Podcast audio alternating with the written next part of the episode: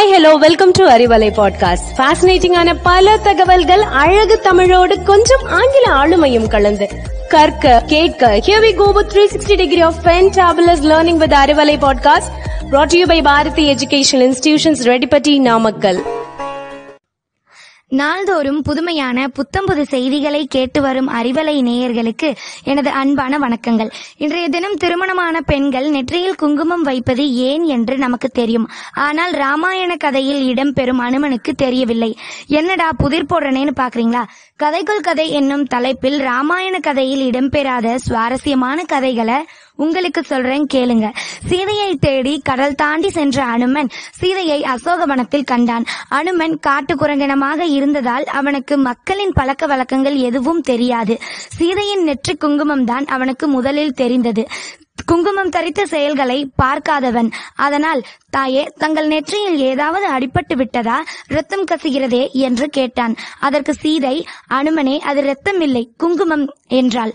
திருமணமான பெண்கள் குங்குமம் வைப்பது மரபு என்றால் சீதை. அதனால் என்ன பயன்? என்று அப்பாவித்தனமாக அனுமன் கேட்டான். அதற்கு சீதை என் கணவர் ராமன் நீண்ட காலம் உயிர் வாழ வேண்டும் என்பதனால் இதனை அணுகிறேன் என்றாள். நீங்கள் கேட்டுக்கொண்டிருப்பது பாரதியின் அறிவலை நான் உங்கள் த்ரிஷா.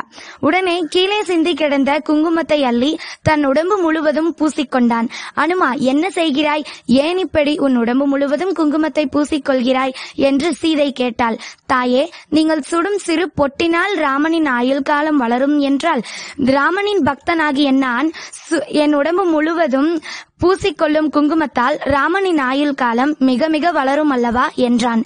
ரா- அனுமனின் ராம பக்தியை கண்ட சீதை இன்று போல் என்றும் வாழ்க என்று ஆசிர்வதித்தாள். மற்ற ஒரு கதை ராமனும் தபலையும். ராமன் அரக்கர்களுடன் போராடி வென்று மீண்டு வந்தான். சற்று களைப்பாக இருந்ததால் தன் கையில் இருந்த அம்பை தரையில் ஊன்றி வைத்துவிட்டு சற்று அமர்ந்து ஓய்வெடுத்தான். ஓய்வெடுத்த பிறகு புறப்படத் தொடங்கினான். அப்போது தரையில் ஊன்றிய அம்பை பிடுங்கினான்.